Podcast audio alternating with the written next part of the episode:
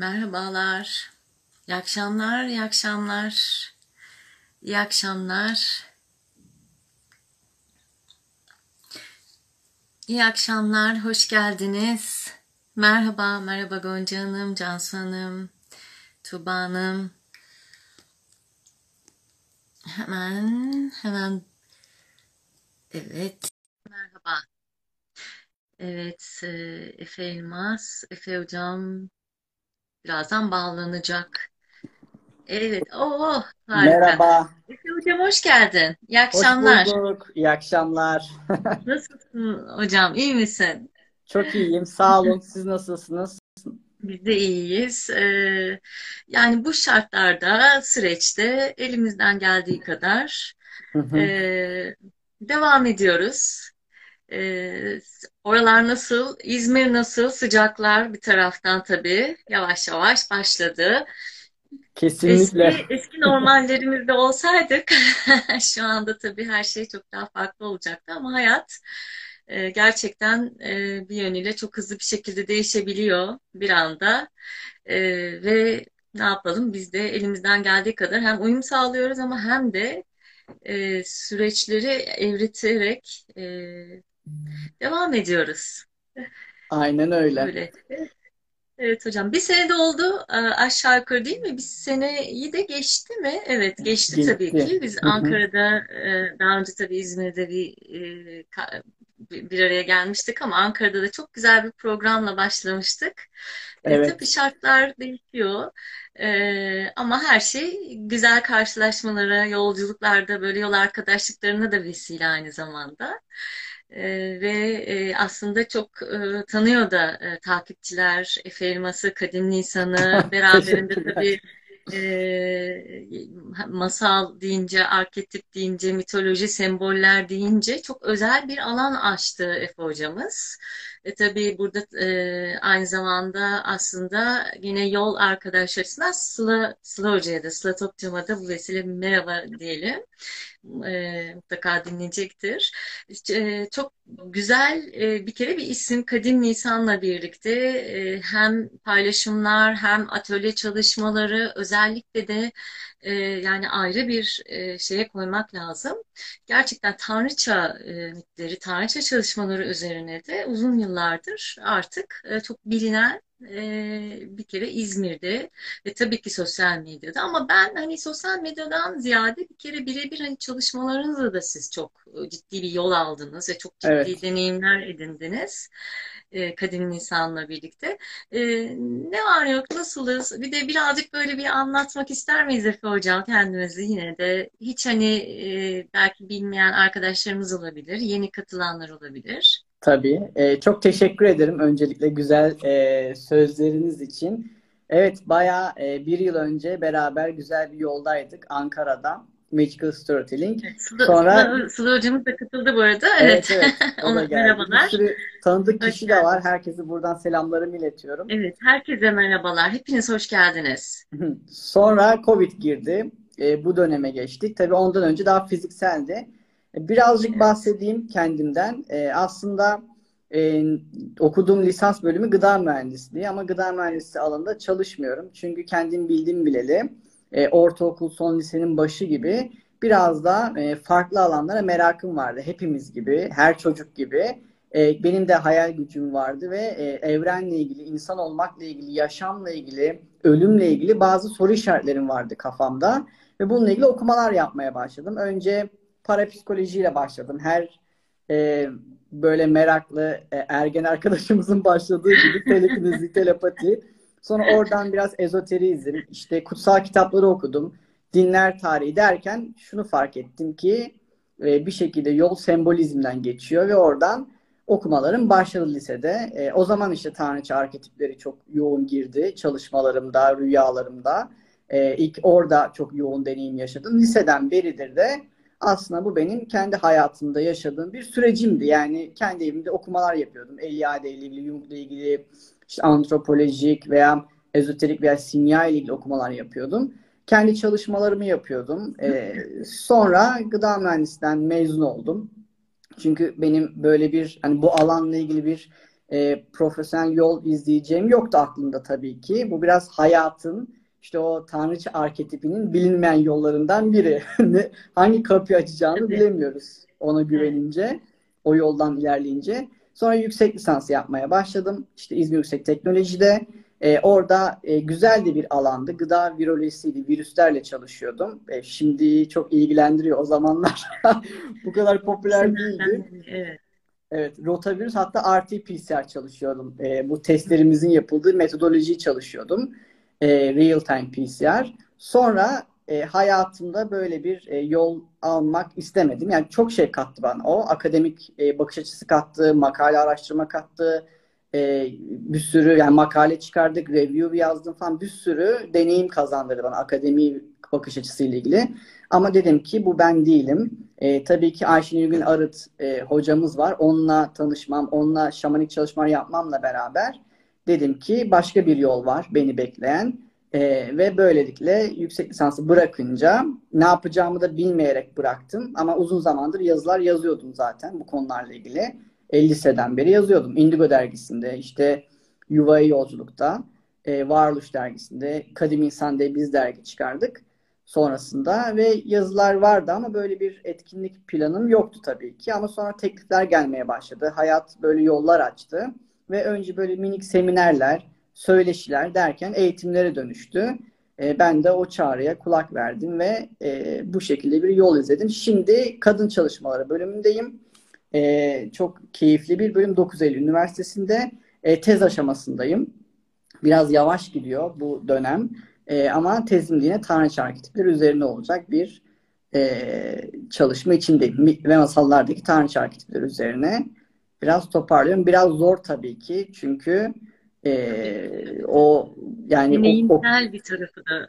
Evet. Bir de okuduğum bütün her şeyi bir daha okumam gerekiyor. Çünkü e, bir şekilde e, kaynak göstermem gerekiyor ama keyifli. Ama şöyle tabii şimdi e, bu zaten aslında içsel bir yolculuk yani hepimiz için geçerli. Her ne kadar e, işte kadın mitleri, e, tanrıça arketiplerinden bahsediyor olsak da e, birazdan mutlaka değineceğiz. İşte o Jung e, hepimiz için patron dediğimiz sizin de akademide. Gerçekten öyle. Yani iyi ki diyorum, iyi ki o derinlik psikolojisi, analitik psikolojinin de kurucusu Carl Gustav Jung bizim için tabii çok değerli bir süreç. Bizim de öyle e, aynı zamanda hani hocamızın da e, bu, bu konuda ve benim için de e, bir de tabii her dönem e, çok daha farklı olabiliyor. Ben yıllar önce e, çok ilgi duymuştum. Fakat e, şartlar hayatın başka süreçleri. Daha sonra mitoloji zaten astroloji işin içine girdi. Hı hı. Semboller mitoloji öncesinde de vardı ama tekrar yani Jung tekrar mesela girdi hayatıma. O yüzden bu hani e, kaynaklar da çok gerekli. E, çok gerekli. Şimdi ben bir taraf e, kütüphanecilik ve yayıncılık olunca evet. mesela, çok önemli. Çok önemsiyorum. Kadın Eserleri Kütüphanesi vardır. E, o kadar önemli ki bu yayınların artması ve her seferinde bunları okurken de yeniden yeniden bir şeyleri keşfediyoruz mutlaka. Evet. E, masallar da öyle değil mi? E, yıllar önce okuduğunuzu daha sonra tekrar okuduğunuzda işte bize mesela sizin sevgili Sıla Topcan ve sizin e, buradaki atölye çalışmalarınızda da e, okunan masallar, çalışılan masallar tekrar tekrar her seferinde çok farklı şekillerde açılıyor. Kesinlikle. Ve yani Tanrı aslında mitleri içimizde hepimizin e, eril olsun, dişil olsun. Çünkü gerçekten bütün yaratılışın e, asıl kökünde, bütün arketiplerin çok temel içinde olan bir kavram. E, o yüzden e, çok da önemli. Evet. evet şimdi böyle o kadar geniş ki hani e, arada böyle bir ufak bir konuştuk.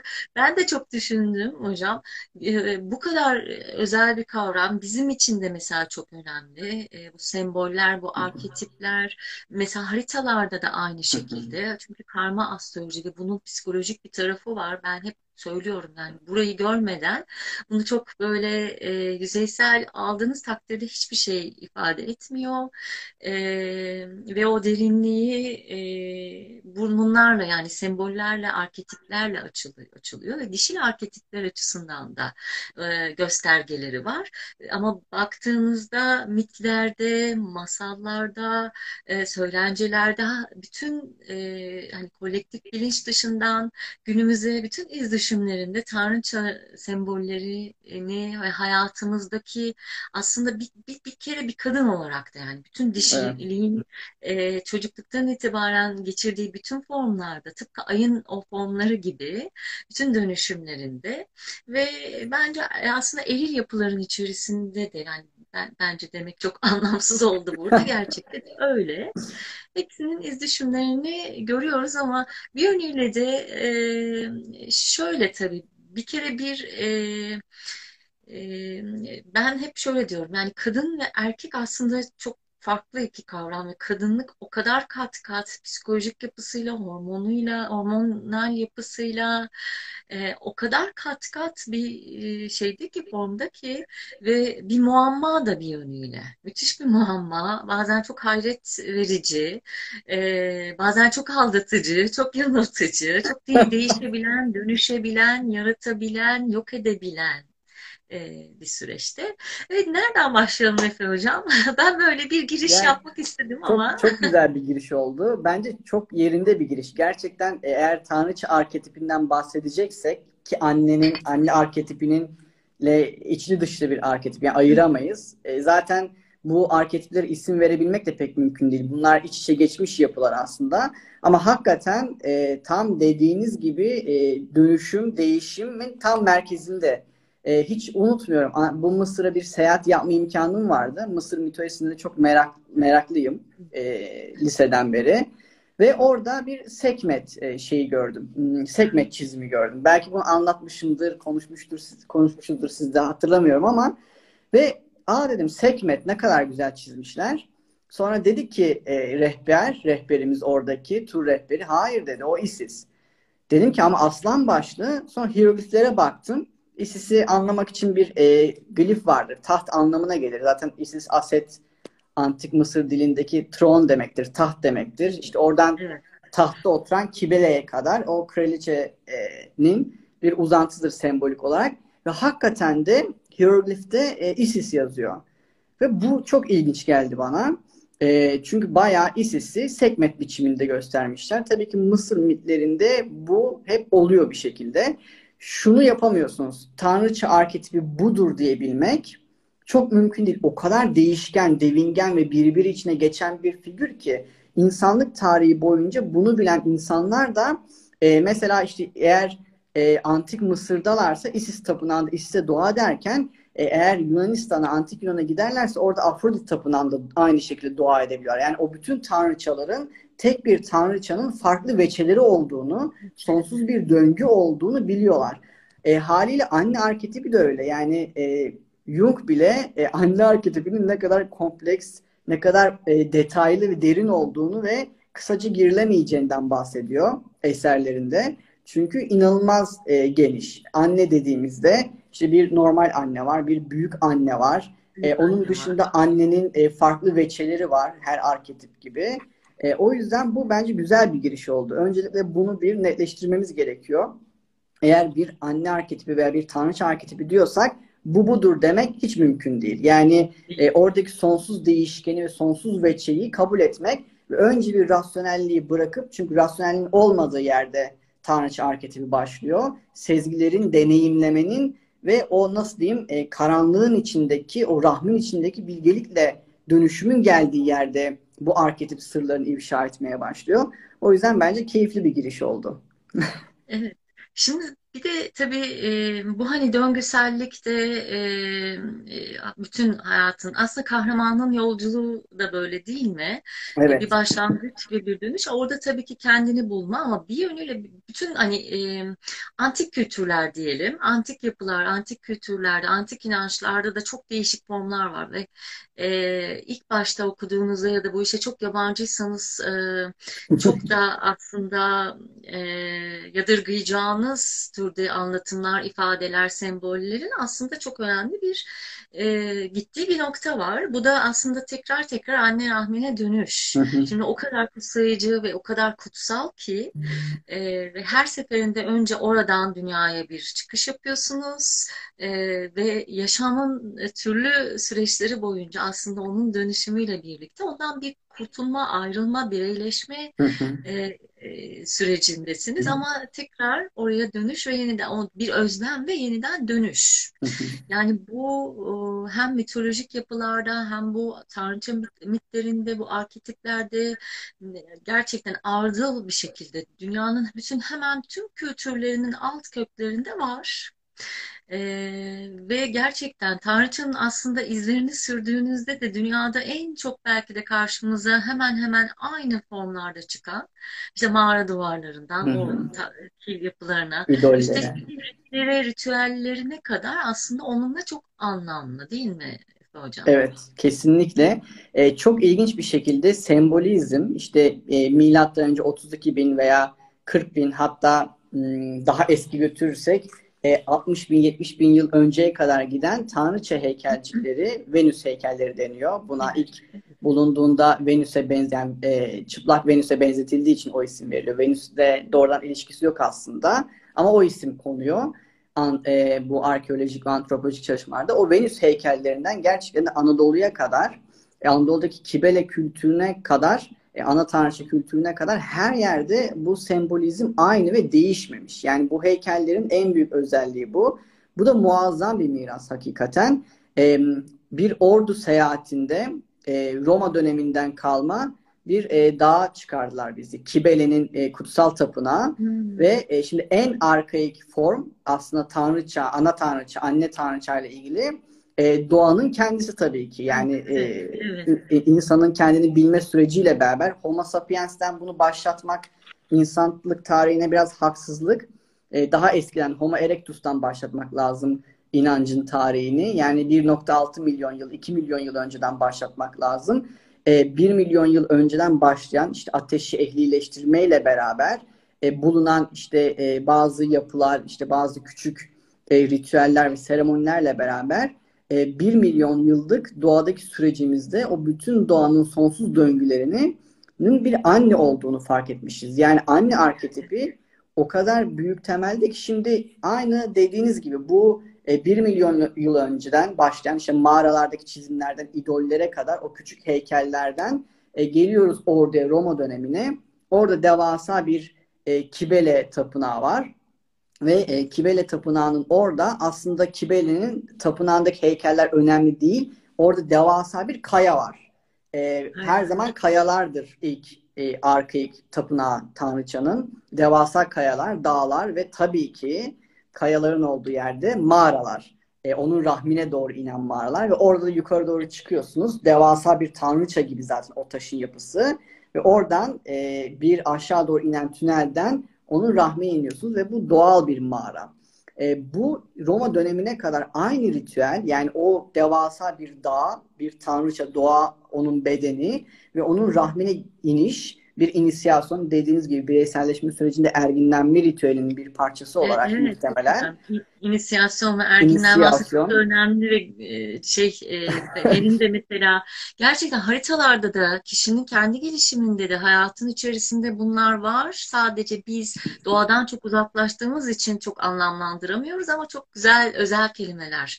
Evet. Bütün bu yapının e, literatürün içerisinde bu anlamda da. Aynen. Yani üç kere bir e, rahimle ilişkimiz vardı arkik dönemlerde. Bir annem annenin rahminden doğarken ki zaten e, bir tık öncesinde kozmik bir annenin rahmindeyiz. E, oradan evet. dünyevi annemizden bu dünyaya doğuyor. O yüzden işte e, doğum ritüelleri, seremonileri var. Çünkü bebeğin bu dünyaya adapte olması çok zor. Hala kozmik anne babaya bağlı.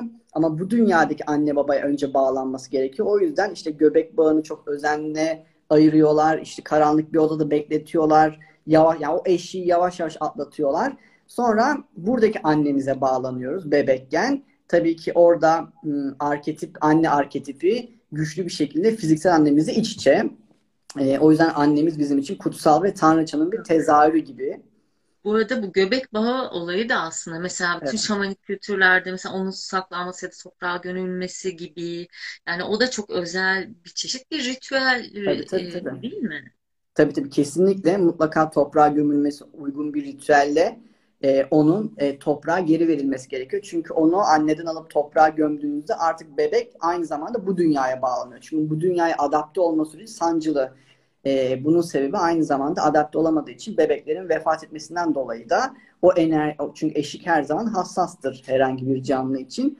Sonra annemizle olan o güçlü bağ, e, tabii ki o zamanlar Jung'un tabiriyle kendi bilincimiz yani ego, e, bilinç anlamında ego e, hala benlik dediği Jung'un o özümüzle, o çekirdekle iç içe ve anne arketipiyle birleşmiş biçimde. Anne arketipi de o zaman bir tanrıça aslında ve biz büyüdükçe bebeklikten çocukluğa doğru geçişte e, ego ile benlik birbirinden koptukça e, biz de annenin fiziksel olduğunu fark etmeye başlıyoruz ve annenin en nihayetinde ergenliğe yaklaştıkça annenin bedensel olduğunu anladığımızda anne arketipini sadece annemize değil Jung'a göre aynı zamanda ailedeki yaşlı bir anneye yani büyük anneye yansıtıyoruz. Annenin annesi. İşte o yüce ana büyük anne aslında büyük anne.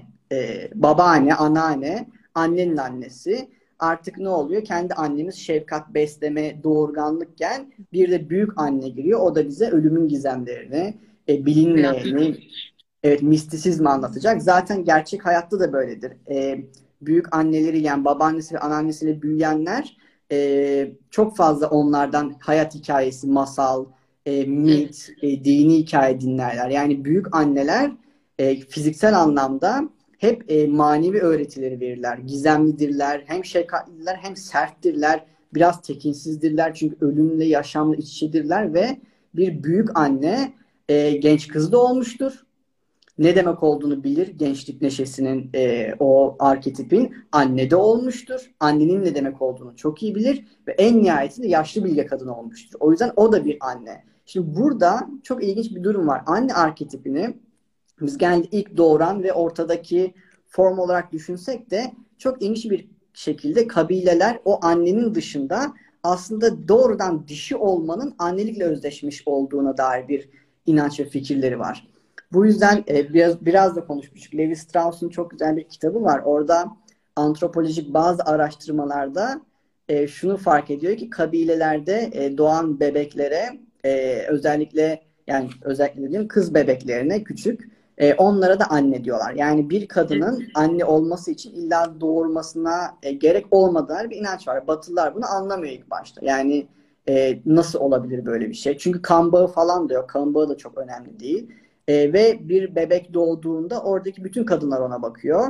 E, hepsi anne. Ya da işte eğer e, teyzenin yani doğuran annenin e, kız kardeşinin bebeği yoksa e, anne bebeğini teyzeye verebiliyor. Bizim Anadolu'da da vardır ya böyle uygulamalar. Hatta Türk dizilerine falan bayağı konu olur.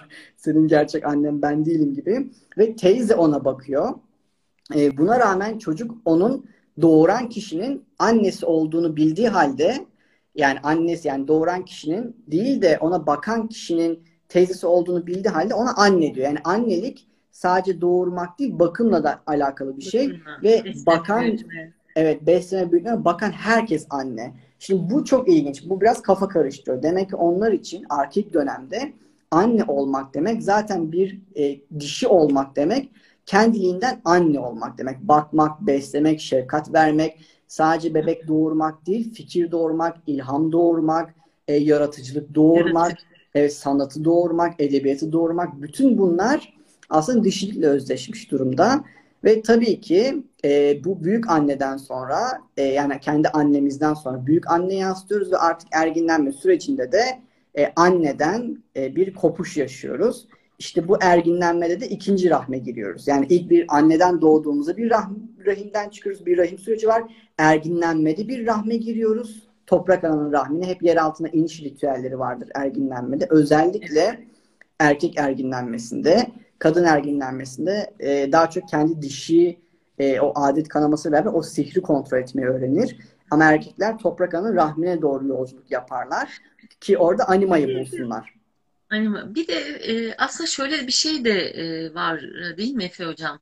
Gerçekte erginlenme kadınlarla ilgili de değil tam manasıyla. Erkeklerle ilgili. Yani mitolojideki Şöyle, ana şey de biraz çünkü e, kadının zaten doğasındaki o hani o psişesindeki o, o şey e, en azından e, şu andaki dünya deneyimi açısından da baktığımızda zaten o değişimi ve dönüşümü bir kere fizyolojik olarak da hormonal olarak da yaşadığı için ve o doğasından gelen o yaratım enerjisiyle o zaten hani erginlenme süreçlerini de böyle bu şekilde deneyimliyor belki ama erkekler için de daha e, çok geçerli olduğunu söyleyemez miyiz erginlenmede? ya evet erkekler için daha yoğun kullanılıyor. Hatta Joseph Campbell çok e, şiddetli bir şekilde kadınların erginlenmesi olmadığını söyler. Evet, Lakin evet. aslında kadın erginlenmesi var. Yani şöyle var. hı. Bir erkeklerin yaşadığı gibi bir yer altına iniş ritüelleri gibi değil. Ama kadın e, yani adet görmesiyle beraber yoğun bir e, sihir gücüne sahip olduğunu inanıyor. O yüzden biraz o sihir gücünü kullanacak şekilde işte bir kulübeye konuyor. Kulü, karanlık kulübede 40 gün geçiriyor. E, o sırada ona kader, doğum, bitkilerle ilgili sırlar öğretiliyor biraz daha ım, kadın erginlenmesi, erkek erginlenmesi gibi sert geçmiyor. Erkek erginlenmesinin savaşması lazım, kendini kanıtlaması lazım, korkularla yüzleşmesi lazım.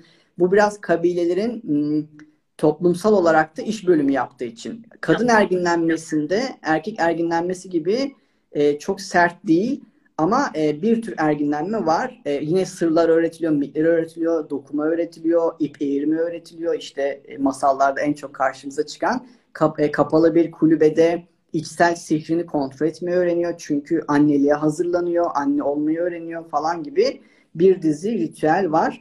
E, ama zaten evet yani kendisi dişi olduğu için e, dişi gizemler öğretilmiyor, hatırlatılıyor. Yani o kadın ergilenmesinde. Tam da burada Efe Hocam şöyle bir e, şey de aslında hemen bir gözümün önüne geldi de aklıma geldi diyelim. E, gerçekte başlangıçta o kadar anaerkil yapılar işte bütün zaten bu heykeller Venüs heykelleri olarak adlandırılan ve hemen hemen işte Orta Asya'dan hı, işte Avrupa'da o belli bölgelere kadar e, hatta ve hatta Güney Amerika'da da birbirine çok hı, benzeyen bu o, heykelcikler, mağara resimleri, yapılarda hepsinde görüyoruz ki merkezde bir kadın aslında kültü var. Yani tanrıça, ana tanrıça kültü var daha doğrusu ve saygınlığı var. Ee, daha e, işte sizin de hani öğretinizde bir şekilde e, daha iyi bilirsiniz. Hatta tanrıça e, yapılarıyla da çalıştığınız için ama şamanik yapılarda da ilk şamanın kadın olduğuyla bağlantılı bir bilgimiz de var. E, Evet. burada bir kutsallığı da var. Ama daha sonra gördüğümüzde işte çeşitli çalışmalarda işte bu Fraser'dan e, Eliade'ye kadar ya da Campbell'da anla- anlatılara kadar bir süre sonra mesela bu a- yani adet döngüleri işte o periyodik dönemleri neredeyse hani kadının oradan ayrılarak yani biraz daha e, işte toplumun dışına itilmesi yavaş yavaş o ataerkil yapıya doğru evrilmesiyle birlikte e, bir takım yasalara dönüşerek işte bir ikinci plan şekline dönüşüyor Evet, ve yavaş beraber. yavaş doğadan ayrılma tabii olayın e, şeklini çok daha değiştiriyor ve eril yani o e, hepimizin içindeki o dişi bağlantısını aslında çok zorluyor. Evet. Ee, gerçekte doğayla aslında o eş zamanlı, o döngüsellikle o eş zamanlılığı ve çok da dişinin de hepimizin içinde o olması gerekeni Gaia ile birlikte hareket etme sürecinde bizi tamamen bir aslında e, saçma sapan bir savaşa da e, sokmuş oluyor. E, Kesinlikle. belki de insanlığın bir yerde bir müthiş bir çıkmazı. Evet, yani şöyle bir durum var. Eski dönemde hani anaerkil dönem deniyor. Ee, anaerkil dönemle ilgili çok bir bilgimiz maalesef yok. Ee, ama şunu biliyoruz. işte Venüs heykelcikleri, mağara çizimleri e, bir tanrı figürü var tabii ki. Boğa, gök gökyüzünün boğası ve yeraltının boğası, güneş. Ama şöyle bir durum var. İlginç olan bu. Bana bu ilginç geliyor. Tanrı, tanrıça üzerinden tanımlanıyor. Yani Tanrı, tanrıçanın oğlu ve eşidir. Ee, şimdi tanrıça tanrı üzerinden tanımlanıyor. Yani şöyle söyleyeyim. Normalde erkek birinin oğlu ve birinin eşiyken çünkü güneşi doğuran tanrıçadır. Her sabah toprağın derinliğinden çıkar güneş, doğar tanrıçanın rahminden. Akşam öğlen olur, en yüksek gücüne sahip olur, eşi olur ve toprağa döller. Ve sonra akşama doğru yaşlanır ve toprak tekrar toprak rahmini ölür. Bu her gün tekrarlanır ve aynı zamanda bütün bir mevsim döngüsü boyunca tekrarlanır. İşte bu e, güneşin ve daha erkek formu gökyüzünün boğası. İşte sonra o e, Zeus olacak. Aşağı indiğinde Hades olacak. O yüzden Yunan mitinde ne denir Hades'e? Yer altından Zeus denir.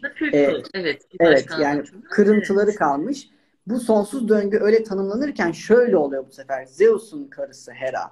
İşte bilmem nenin e, annesi gibi oluyor. Artık kadın erkek üzerinden tanımlanıyor. Çünkü antik Yunan e, mitolojinin e, çok güçlü olarak bize yayıldığı bir kültür ve antik Yunan inanılmaz derecede e, kadın düşmanı bir kültürü var. Yani inanılmaz derecede e, kadını biraz dışlayan bir toplum yapısı evet. maalesef gözüküyor. İlk başlarında değil ama sonraki çok dönemde. Çok gidilen.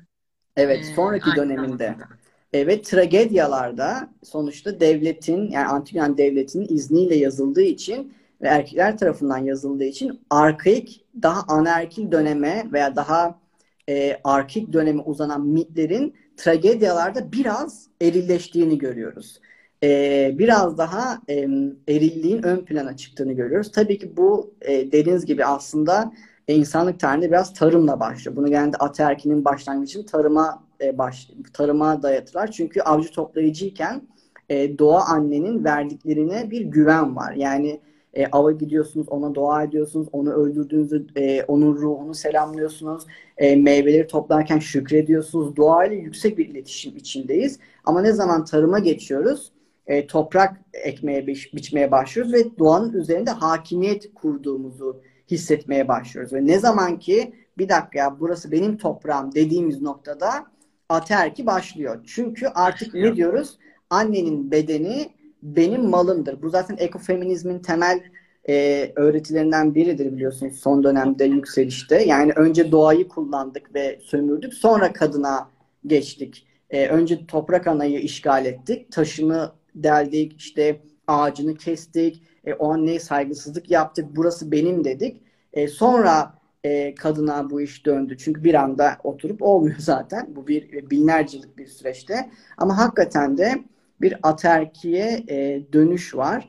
E, o kadim zamanlarda, arkaik zamanlarda e, ana tanrıça kültü bayağı sağlam. Ve bunun izleri hala Anadolu'da var. Mesela Anadolu bana çok güçlü. Çok güçlü. Onu görüyoruz. Annelerin ne kadar kutsal olduğunu. Bir de bu kabilelerde bahsettim. İşte o biraz anaerkil dönemi yaşayan kabilelerde bir bebe bütün kabilenin kadınları bakıyor. Yani bir sürü annesi var bebeğin. Bir annesi olmak zorunda değil.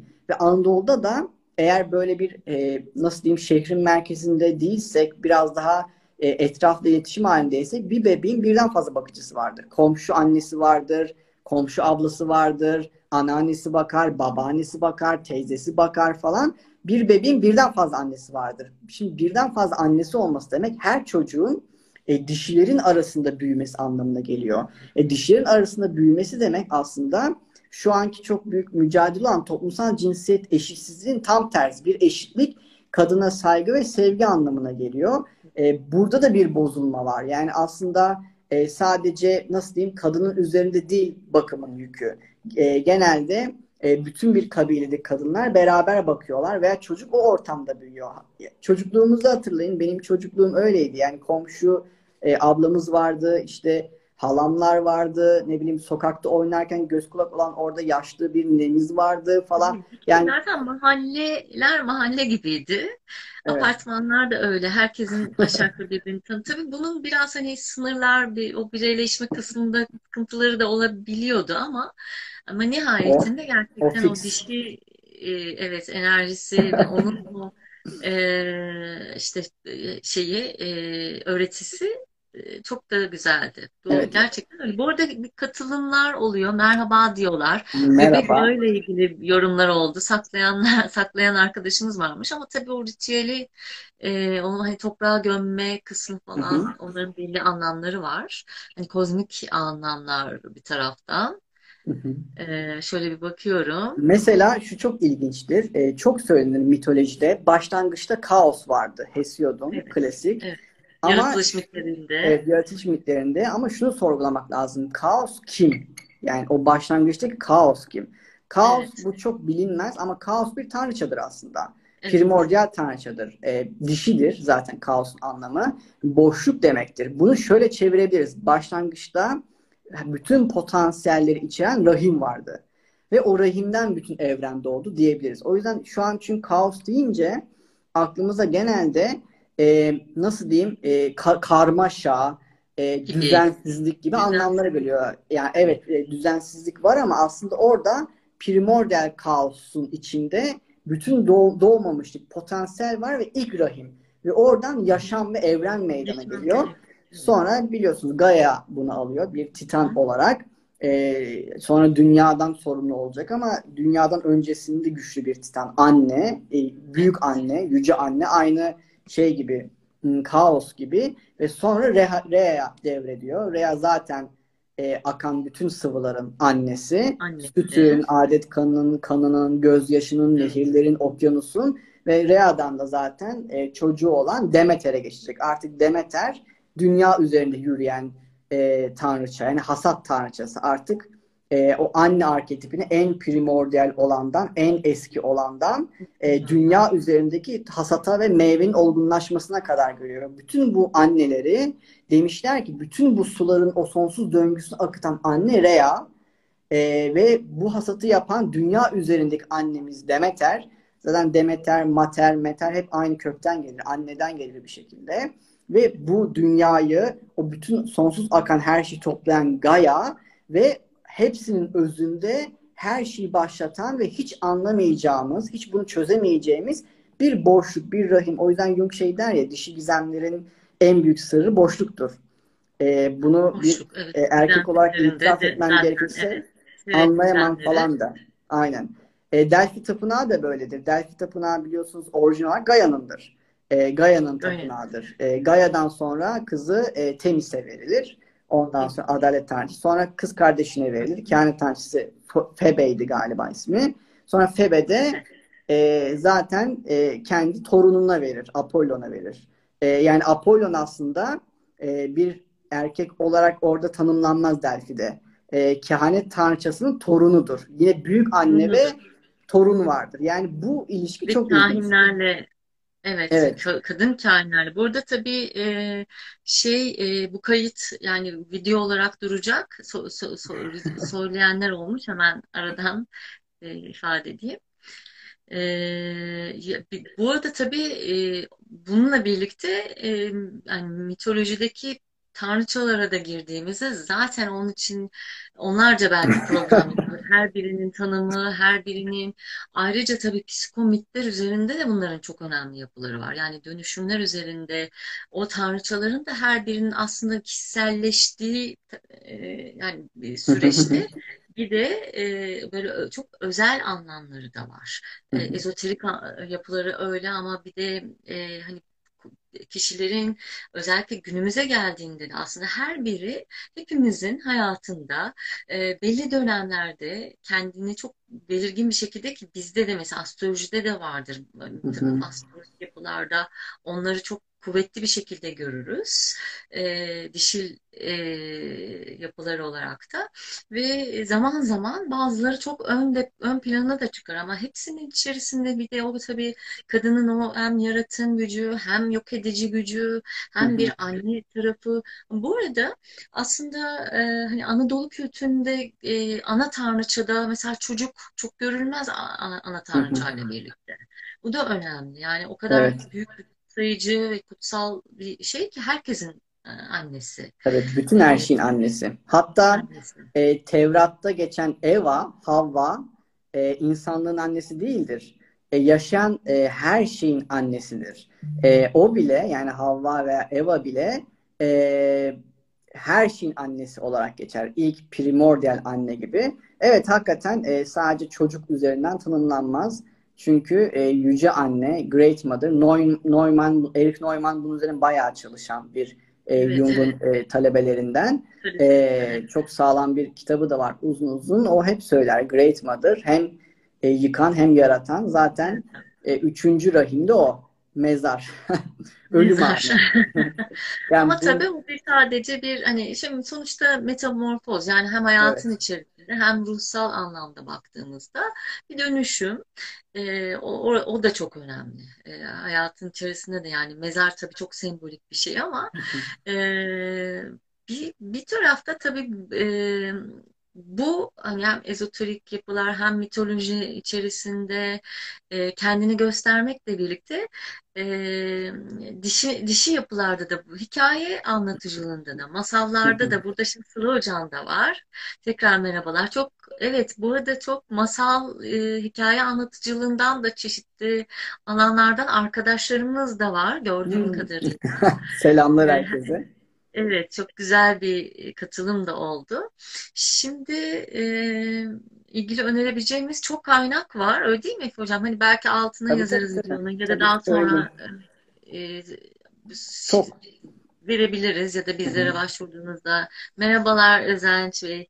E, hani Soru Efe Hocam'a da sorabilirsiniz. Ben de yardımcı olurum. Çok kaynak var. Çok. bayağı Bir, bir var. kere Onları önereyim. E, ana şeyde bir e, bütün bu ilk inanç yapılarına kadar gitmek gerekiyor. Bütün mitolojik kaynakların zaten temel yapısında e, tanrıça, e, anne tanrıçayı, tanrıça kültlerinin hepsini görürsünüz. E, Hı hı. şu an ilk ne, ne önerebiliriz? Pek çok kaynak var. Yani Hocam e, mesela evet Fraser'dan buraya altında Temple'a Tabii Jung mutlaka aslında dört bu işlerle arketip. ilgilenen bütün arkadaşlarımızın defalarca defalarca dönüp dönüp bir e, incelemesi gerekiyor ama onu anlamak o kadar da kolay değil gerçekten. E, bir de Birkaç çeviri okumak lazım. evet bir de çeviri olduğu için çeviri Evet. aslında ne kadar işte e, acaba tam o tanımlamaları yerine getirmiş onu da iyi bir içselleştirmek gerekiyor. Ana Tanrıçanın izinde diye bir e, güzel kitap var. Ona bakabilirsiniz. Analar diye var. Evet, hemen arkanda duran Evet. öyle. Analar diye Mesela bir. Ama e, analar biraz eskidir ya. O ben bazı şeylerine katılmıyorum o kitabın. E, mu? Tanrılar yok o değil. Ana izinde yok değil. Bir de Analar diye Analar diye ayrı bir kitap var. Çok eski bir antropoloji kitap. E, ka- Tanrılar kadınken var.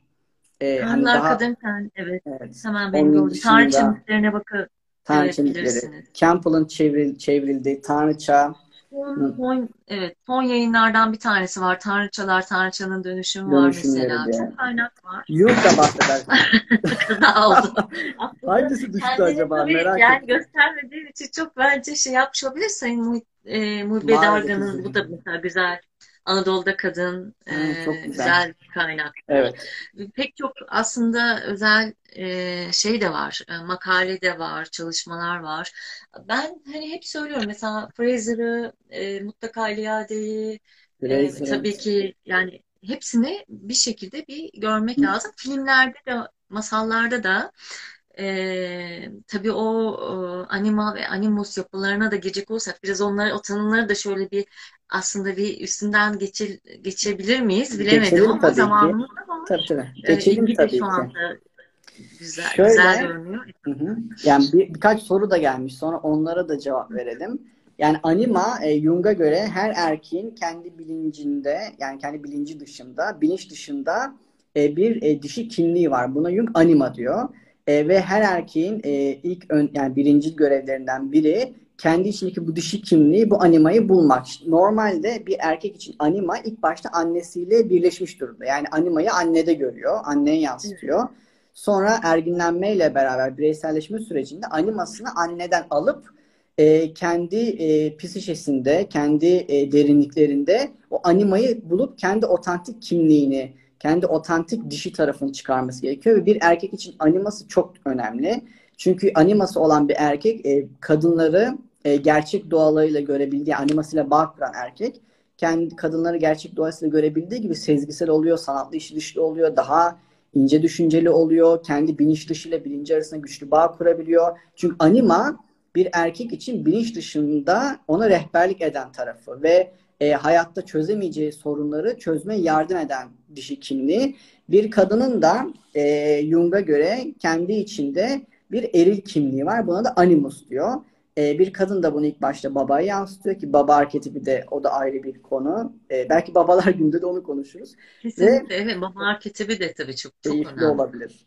E, Burada çok özür dilerim Efe. Hocam. Çok kısacık bir mesela Nina Paley evet biz burada aslında yüz yüze e, hatta ben sizleri hani Sıla hocamızla da böyle ağırlamayı da çok istiyordum. yaptık. Şartlar çok değişti. Öyle planda o vardı. Atölyelerde de mesela girişinde kullandık. Biz hani e, Nina Parey de bu arada sembolleriyle çok güçlü kullanmıştır. Evet. Dişi e, yapıları. E, güzel bir hatırlatma oldu arkadaşımızdan. Evet. Ve e, dediğim gibi Animus'ta er, e, bir kadının içindeki eril tarafı ve onu bulması önemli. O da e, yine kadının kendini keşif sürecinde e, yine babadan ayrılıyor ve kendi içinde Animus'u buluyor. Çok kır, kritik. E, o da güç, özgüven, kendini ortaya koyabilme becerisi gibi anlamlara sahip. E, o yüzden anime ve animus oldukça önemli ve bireyselleşme sürecinde onunla olan ilişki e, oldukça kritik. Jung animasıyla bayağı kavgalı. Biliyorsunuz Jung'un bayağı animadan tırsar. Çünkü animanın erkek bilincini ele geçirmeye çalışan taraflarını falan bilir. Çünkü negatif anima vardır, ilahi yani pozitif anima vardır. Aynı anne gibi yani annenin de terrible mother, e, korkunç anne vardır ve e, bu masallarda çok çıkar karşımıza. Yani bu anima animus anne baba ilişkisi inanılmaz bir biçimde masallarda çıkar. Mesela Hansel ve Gretel gider. Yani çok ciddi Efendim? komplekslere, psikolojideki evet, evet, evet, evet. komplekslere, komplekslere gider. gider. Evet. Zaten anne kompleksi e, Jung diyor ki bana gelen hastalarımın çoğunda anne kompleksi tespit ediyorum diyor. Çünkü anne o kadar güçlü bir arketip ki e, ne diyoruz yani başlangıçtan başlıyor. Evrenin her yerinde hala anne ile ilgili bir yaranın, bir acının olmaması çok zor. Çünkü o o geçiş, yani o bireyselleşme sürecinde gerçeği görmek, annenin bedensel olduğunu görme sürecinde e, yara acı olabiliyor veya toplumda bir yozlaşma varsa oradan olabiliyor. İşte sevginin koşullu olması, anneyle fazla özdeşleşme, anneden kopamama, e, bunu bazen yutan anne arketipi olarak da görüyoruz. Hani bunlar çok e, başka konular ama e, özellikle erkekler için en büyük e, risk yutan anne arketipi e, veya bir kadın için de e, anneyle fazla özdeşleşme çok fazla risk. Nocturnal Animals diye bir film var e, bu anne anne kompleksiyle ilgili bence izlenebilir. Evet, ee, bu arada tabii e, Efe Hocam çok böyle bir, bir şey bir parantez açarak aslında ben girişte unuttum. Sizin bu arada bu sezon da güzel e, kamplarınız, çalışmalarınız hı. yine online üzerinden de bir inziva kampı gibi aslında değil mi? Masal, evet, hikaye evet, anlatıcılığı evet. üzerine Kadim Nisan, Sıla e, Topçam'la da birlikte hı hı. E, bütün bunları da işlediğiniz e, ve burada tabii çok güzel tavsiyeler, öneriler, çalışma, hem filmler hı hı. E, çünkü birazdan o tarafa doğru geleceğiz. E, masallar da var. Evet. E, bu yapıları zaten o kadar güzel işliyorlar ki orada.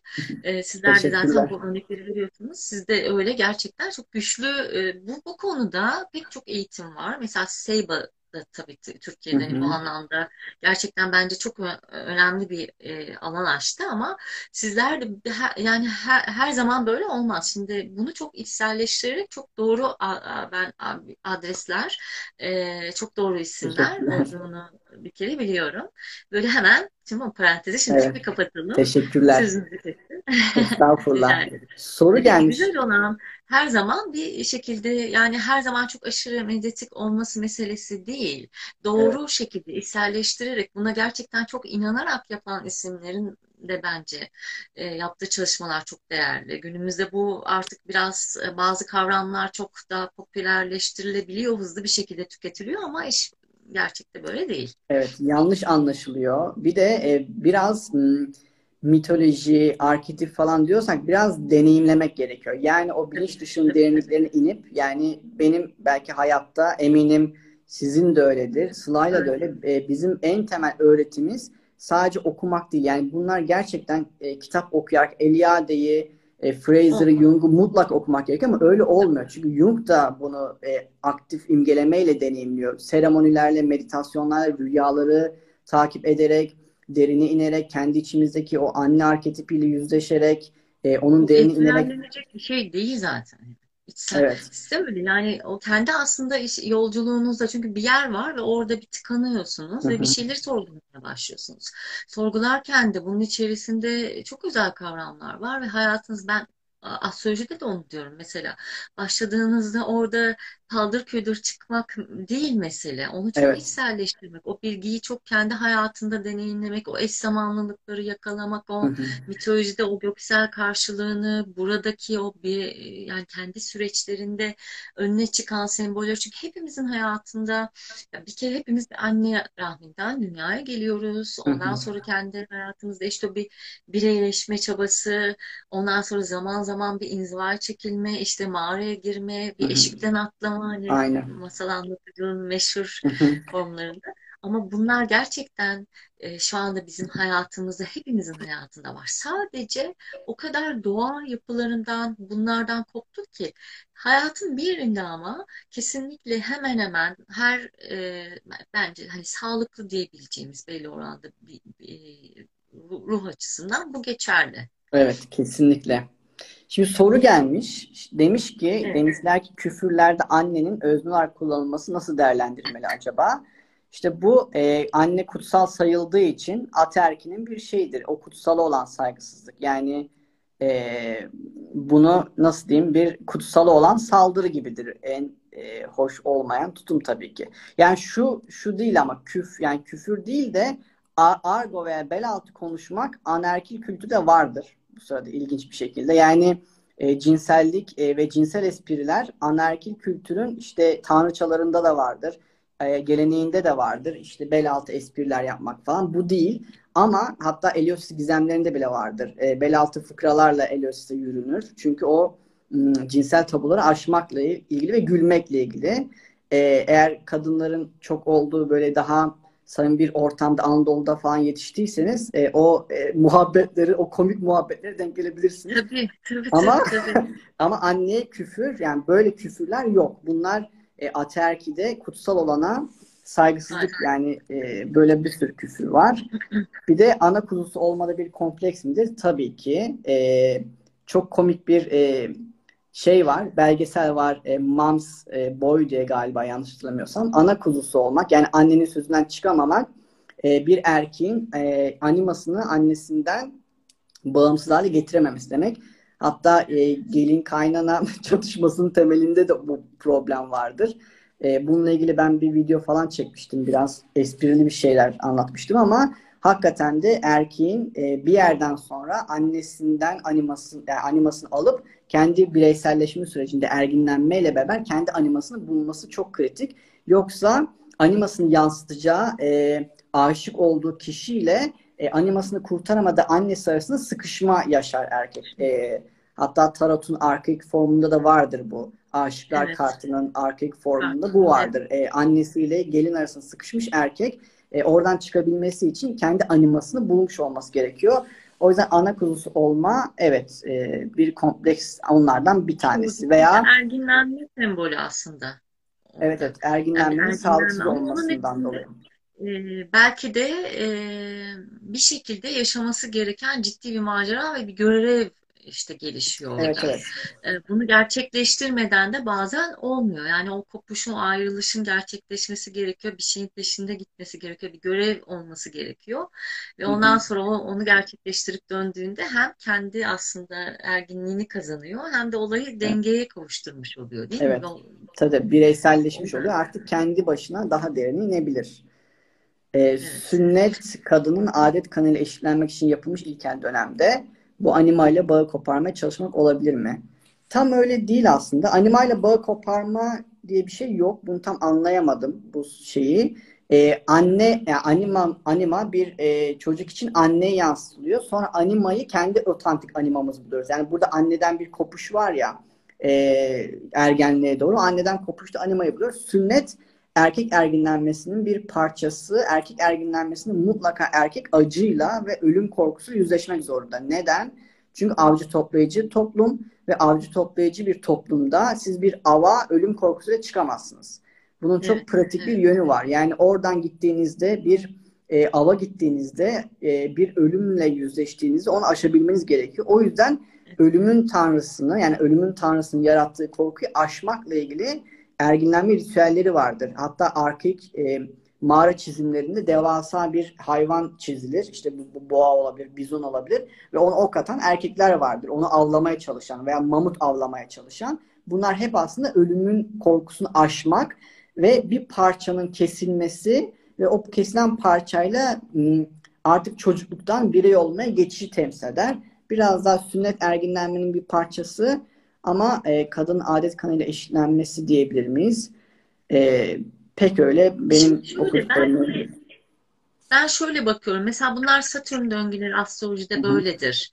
E, büyüme yapılarıdır mesela. E, Satürn'ün hani kişinin hayatında transitleri de mesela çok önemli yaş döngülerine e, tekamül eder. İşte bu 13 yaş tam işte çocukluktan artık e, bir, bir aşamaya geçiş, işte kız çocuklarının artık bir e, adet döngüsüne girmiş. Erkek çocukların da tabii belirgin o, o bir takım fizyolojik, fizyonomik değişimlerin başlaması gibi gibi.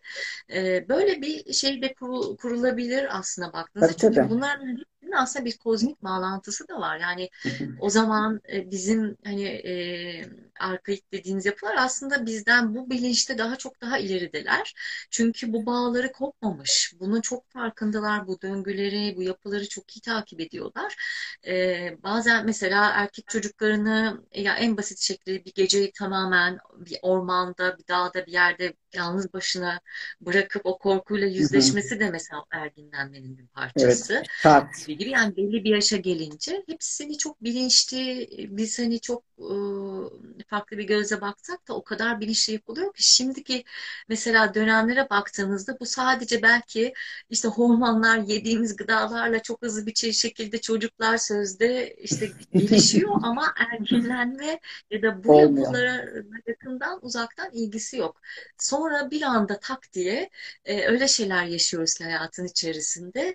E, o geriye gidip onca yolu aslında bu şekilde almamız gerekiyor ve bazen bu deneyimleri çok daha farklı şekilde bilinç altında ya da hayatın karşılığında e, alıyoruz yani. Evet, daha farklı yaşıyor. bir şekilde deneyimlemek zorunda kalıyoruz. Maalesef bir de e, o erginlenme ritüelini biz unutsak da ve uygulamasak da bu bir arketip ve her ergen e, gencimiz e, itinayla bunu yapmak için e, bir dürtü hissediyor. Hale ne yapıyor Jung'a göre? Ailin onaylamadığı işlere karışıyor. Gece eve geç gelmeye çalışıyor. Onlarla kavga ediyor. Bütün bu çaba yani o ergen arkadaşlarımızın sonsuz e, atarları, azarları ve çabaları aslında bir tür beni rahat bırakın. Ben kendim olmak istiyorum çığlığı. E, bu da kritik. Yani onları böyle anlamak gerekiyor. E, bazen doğa yani daha e, kırsal yerlerde e, böyle gençlerin tehlikeli şeyler yapmaları işte ne bileyim motosiklete e, hızlı sürmeleri veya işte ne bileyim e, tehlikeli işler, kayalıklardan denize atlamaları falan hep erginlenme dürtüsü aslında. E, hala bu dürtü devam ediyor ama buna pek biz izin vermiyoruz. Vermek gerekiyor. Yani kayalıklarda atlama olarak bunu söyleyebilmem zor. E, ama en azından kendi hayatlarını kurabilecek şekilde e, bir imkan vermek ve biraz hayatlarına karışmadan kendi sistemlerine oturtmalarına izin vermek gerekiyor. Ama şimdi şöyle bir zamanda zaten çok hani e, çok da kritik bir süreçten geçiyoruz. Evet. Özellikle e, hem çocuklar hem bu ilk gençlik döngülerini yaşayan e, o akran grupları diyelim. E, bu dönemde evlerde gerçekten psikolojik anlamda da aslında çok bastırılıyor Hı-hı. diye düşünüyorum e, tamamen işte internette sosyalleşemeden, belli deneyimlerinden geçemeden ya da doğayla dışarıyla o bağlantıyı da maalesef kopartarak e, yani bütün bunların ileride çok aslında ciddi dönüşüm dönüşleri de olacak yani topluma, e, kolektife. Bakalım. Yani bunların evet. üzerine sonra yeniden yeni çalışmalar yapılacaktır. Dünya Kesinlikle. üzerinde insan denen farklılık da eğer. Bir zaman gelecek. E, bu, bunları anlattığımız gibi birileri de işte böyle böyle zamanlar vardı diyerek e, yani ne yapalım tabii dışarıda olan süreç e, yani şu anda halen çok e, anlamakta zorluk da çektiğimiz tarafları da olmakla birlikte e, çok üzücü, çok zorlayıcı bir dönem. Ama insan psikolojisine, gelecek nesillerle olan bağlantısına da baktığınızda işte belki her dönemin başından o belli e, devrelerde geçen şeyler bir süre sonra belki evet. çok farklı böyle yazılacak. Şimdi biraz aslında e, Efe Hocam e, şimdi bu sembolleri e, sinema dünyası mesela Hollywood evet. e, zaten bir Venüs'ü, bir ayı sembolik olarak ondan sonra tabii ki eril yapıları e, yani bütün o ezoterik e, aslında bir tarafında biliyoruz ama bir tarafında altında hani bilinmeyen, halka açıklanmayan yönüyle de baktığınızda çok da kullanmış. Markalara evet. kadar çok gelmiş. Günümüzde çok fazla var. Ve film sektörü, dizi sektörü bugün yani işte belki milyonlar satan ya da çok izlenen e, o bildiğimiz meşhur yapımlardan e, Türkiye'de de e, bir takım çalışmalar başladı. E, mesela Atiye işte hı hı, hı. E, yani çok tartışıldı. Arkeolojik açıdan çok tartışıldı belki. Ama bence evet. bir giriş olarak e, şimdi herkes tabii ki kendi e, alanı açısından, kendi uzmanlık alanı açısından mutlaka bir şeyler söyleyecek. Ama ben hani olayın böyle bir şeyi gündeme getirmesi, bu yöne dikkat çekmesi açısından da bu, yani o olması gereken böyle olacak, böyle böyle gelişecektir mutlaka. Ama bir taraftan da bir e, tabii başlangıç e, hem yani filmlerde hem e, masallarda ki masallar Efe Hocam değil mi? Bizim evet. ben bakıyorum bizlerin jenerasyonları geride bu konuda şanssız. Çünkü biz aslında şimdi burada iki ayrım var. Yani çocuklar için olanlarla yetişkinler için olanlar e, ve oradaki semboller. Yani şimdi bir bu yönünü kullanmak lazım. Ha bir de bu arada gerçekten en temel anlatıcılar da anneler ve kadınlar değil mi? Yani bütün kültürlerde, bütün kabile yapılarında e, gerçekte ilk anlatıcılar daima anneler. Evet, onlar aktarıyor ee, sözlü kültürü nesilden nesile. Evet, biraz bunlardan bahsedersek neler söylemek tabii, istersiniz hocam? Tabii bahsedeyim. Şimdi masallarda gerçekten de anne arketipi bayağı önemli.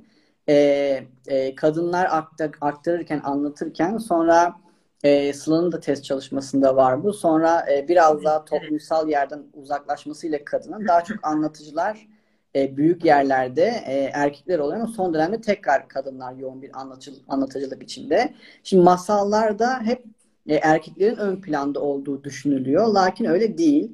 E, kadınlar da ön planda. Sadece onları ortaya çıkarıp biraz üzerine konuşmak gerekiyor. E, geldi masalda yani aşağıda da bir soru sorulmuş. Evet bir erkeğin e, bir göreve çıkıp e, kendi içindeki animayı bulma süreci e, anlatılıyor veya e, bir anneyle olan ilişki anlatılabiliyor. Bir babayla olan ilişki anlatılabiliyor. Mesela masallarda bu anne arketipini çok daha yalın görüyoruz. Mito mitolojilerdeki gibi daha girifti. Çünkü orada hem yaratan hem yıkan hem ölümün hem doğumun anası var. İkisi de ondan geliyor. Büyük anneden geliyor. Ama masallarda daha yalın bir şekilde insan e, psikolojisine değinecek biçimde iyi anne ve kötü anne var.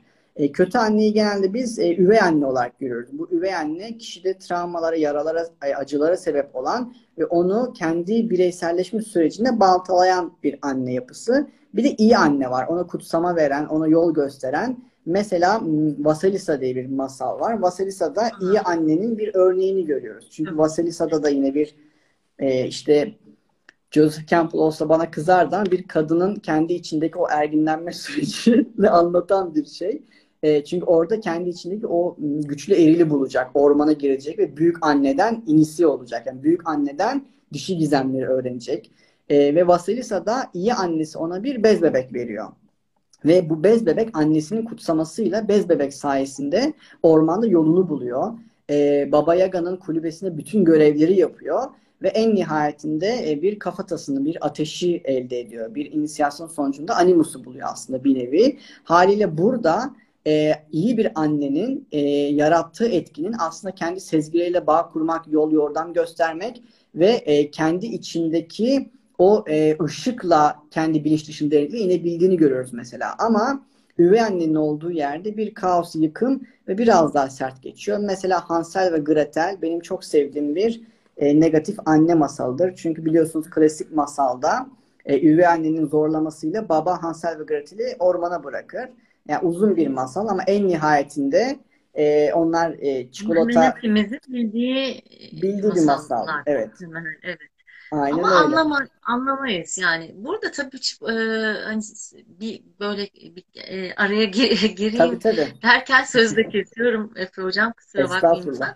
Şey de yani de aslında masalların çok ciddi hangi yaşta olursa olsun şifalandırma ya da bizim aslında bahsettiğimiz o psişede o bilinç dışından verdiği etkiyle kendi içimizde de e, bir şeyleri açığa çıkartmak anlamında çok önemli etkileri de var. Tabii Ama evet. e, masallara nasıl baktığımız yani şimdi çok küçük yaşta e, biz bunların bir kısmını okumakla birlikte bazen çok anlamlandıramadık. Bir kısım da Evet. tehlikeli masallar var. Yani Hı hı. cinsiyet konusunu çok fazla getiren ama son dönemlerde gerçekten bu hikaye masal anlatıcılığı Hı konusu hı. gerçekten çok güçlendi ve bunu doğru bir şekilde aksetmek lazım. Yani her hı. masal her yaş grubuna değil ama Anlatılmaz kesinlikle. yetişkinlerin de okumu, okuduğu bir takım masallar, bu mesela örnekler, e, kendi içimizdeki o, o farkındalığı ya da şifalanmayı göstermek açı- açısından da güzel. Evet, kesinlikle. Yani orada arketipler, masaldaki güçlü arketipler kişinin doğrudan bilinç dışına hitap ediyor ve bir dönüşüm yaratma gücüne sahip. Burada anlatıcının, masal anlatıcısının hangi masalı neden seçtiğini e, ve anlatış tarzı ve masala bakış açısı çok kritik. Yani e, masalı seçen anlatıcının e, anlatım biçimi karşıdaki tarafı e, travmatize de edebilir, zorlayabilir, rahatsız da edebilir. Tam tersine iyi bir anlatım, güçlü bir anlatım, masala inanarak yapılan bir anlatım ve doğru masal seçimi şifalandırıcı da olabilir. E, kesinlikle katılıyorum. Yani o masalın içindeki e, arketipleri e, hissetmek, anlamak, e, anlatan kişinin e, rasyonel olmaktan ziyade biraz daha sezgisel ve kalben bu masal bana iyi geldi ve başkalarına da iyi gelecek duygusunu hissederek anlatması yeterli aslında. E, ve anlatımdaki tonlama da öyle. Yani maalesef masalları değiştirme konusunda da biraz özensiz davranılıyor ve masalın arketipsel yapısı bozulabiliyor. Biraz ona temkinli davranmak gerekiyor. Çünkü masal daha yaşlı bir şey. Ya da bazen masalın kendi zaten arketip olarak bozulmuş oluyor. Çünkü sonuçta bu bir sözlü kültür ürünü ve bir kişi tarafından derleniyor. Ve derlenirken ister Grimm derlesin, ister e, Perrault derlesin. Derlenirken veya Anadolu masalları derlensin. Derlenirken bazen bazı imgeler çıkarılabiliyor, değiştirilebiliyor veya e, derleyicinin ve anlatıcının o anki durumuna göre farklı derlenebiliyor. Yani yazıya döküldüğü anda e, masanın içindeki sihir kaybolduğu için e, o, orada da bir cinsiyetçiliğe maruz kalabiliyor veya daha yoğun şiddete maruz kalab- kalabiliyor ya da masal eksik olabiliyor. O anlatan kişi unutmuş olabiliyor. Bunu da unutmamak gerekiyor. Yani masalın bana geldiği hali son hali değil. Masalın içinde beni rahatsız ediyorsa anlatmamak en iyisidir. Yani bu masalı ben anlamadım ve bana biraz garip geldi diyorsak hiç bulaşmaya gerek yok. E, ama bize çok iyi hissettiriyorsa zaten o herkese iyi hissettirecektir. Çok kritik bir konu gerçekten. Kesinlikle kritik bir konu ve dikkat edilmesi gerekiyor. Yani her anlamda çocuklara anlatılan masallar içinde bu geçerli. Bizim için de geçerli. E, bir taraftan da çok iyi seçilmiş masallar var gerçekten. Bir tanesi kimisine çok e, yani çok travmatik de şimdi masal deyip geçmemek lazım. Aslında e, hani bununla ilgili çok şey söyleniyor ama e, içine girince hiç hiç öyle değil. Çarpabilir masallar. Bu Ha, Hans, kesinlikle. Hansel ve Gretel'de de şunu şunu söyleyeyim. Ee, o anne, üvey anne ormana bıraktıktan sonra dikkat edin e, ilginç bir şekilde başka bir yaşlı bir e, kötü bir cadının e, kulübesine gidiyorlar ve Hansel'i yeme planları yapıyor. E, ilginç bir şekilde Gretel'i değil. E, ve Hansel de Gretel de e, zekasını kullanarak Hansel şişmanlamamaya çalışıyor ve ona ince bir kemik uzatıyor. Gretel de onu kandırıyor ve Gretel sonra o yaşlı cadıyı bir şekilde fırında yakıyor. Hansel'i kurtarıyor ve ne ilginçtir ki e, yaşlı cadı fırında yandıktan ve öldükten sonra bunları ormana götüren üvey anneleri de ölüyor. Yani aslında üvey anneyi e, orman içindeki bilinç dışının derinliklerinde onları yemeye çalışan e, yaşlı bir cadı olarak görüyoruz. Jung bundan bahseder zaten. Anneyle ilgili bir travmatize olduğumuz bir durum varsa ve oldukça derine bastırıldıysa bu bir arketipsel açıdan işte korkunç bir cadı, bir e, yemeye çalışan bir hayvan, e, karanlıkta beliren tekinsiz bir varlık ya da filmdeki filmlerdeki Hollywood filmlerindeki Alien gibi bir forma gelebilir. O alien biliyorsunuz işte dişleri ve ağzıyla falan o aslında e, yutan bir annedir, dişidir. Anne. E, kadındır yani. yutan annedir. Hale o onun gibi forma gelebiliyor. O bir e, o onu kim yarattıysa belli ki anneyle ilgili bir kabusu var bir taraftan. E, haliyle bazen bu oluyor. Yani o üvey anne deden, denen o annenin yarasını dönüştürmek üzerine olabiliyor. Ya da e, iyi bir anne varsa, babada bir sıkıntı varsa babayı dönüştürmek üzere olabiliyor. O baba da genelde masalarda yoğun bir şekilde pasif baba olarak karşımıza çıkyor. Bu da sıkıntılı bir arketip. Tabii orada şimdi anne o zaman çok güçlü bir şekilde. E, zaten aslında bunları yaratanlar veya ya, ya, yapımcıları ya da yazanlar da aslında sonuçta aslında çok Tabii. temelde ortak bir bilinç dışında hepimiz için hı hı. geçerli olan arketipler bunlar ama her bireyin kendi deneyiminde de farklı. Bir taraftan da ben hani hep şöyle bir şey de var o dönüşümde hani e, e, hani bakire anne ve ondan sonra yaşlı bilgi kadın o formlarında da bunların hepsi kişinin kendi dönüşeceği formlar olarak da hani masallarda böyle bir yapı da var. Karşısına çıkıyor. Oradaki hani e, yaşlı bilgi kadın da o. Olması gereken yapı da o gibi. Üvey anne de o. Ama, Evet yani bu bu da bir yerde aslında bir erginlenme dönüşüm e, süreci. E, bu arada bakayım. Evet Sorular mesela yani epey yazan arkadaşlarımız da var. Sağ, çok teşekkür ederiz. Tabii konuşma çok güzel aktığı için Efe Hocam da harika anlatıyor bir taraftan. ben burayı kaçırıyorum. Şöyle bir gözümle de bakmaya çalışıyorum. Bir erkek karşıtlığı diyebilir miyiz aslında Hansel ve Gretel'de? Erkek karşıtlığı şöyle erkek karşıtlığı değil de orada e, annenin kendini gerçekleştirmemiş bir annenin e, daha doğrusu şöyle söyleyeyim kendi animusuyla buluşmamış bir kadın anne olduğunda bütün animusunu e, kendi oğluna ve erkeğe yansıtabiliyor. E, veya e, bir erile yansıtabiliyor ve onu nasıl diyeyim ele geçirmeye, domine etmeye ve yutmaya çalışıyor. Onun üzerinden e, dominasyon kurabiliyor. Aslında bu masal biraz ona değiniyor. E, o açıdan tabii burada m, şu da var. Anne ile ilgili bir sıkıntı varsa sadece doğurma olarak bakıyorsa hayata e, o zaman da bu şekilde bir e, kompleks gelişebiliyor. Yani evet orada erkeği yutmaya çalışıyor ama sadece problem erkek değil Gretel'i de hapsediyor. Gretel'i evin küçük annesi ve hizmetçisi yapıyor. E, Han, e, Hansel'i yutmaya çalışıyor. Aslında bu e, muazzam bir şekilde dominantlık kurmuş bir anne.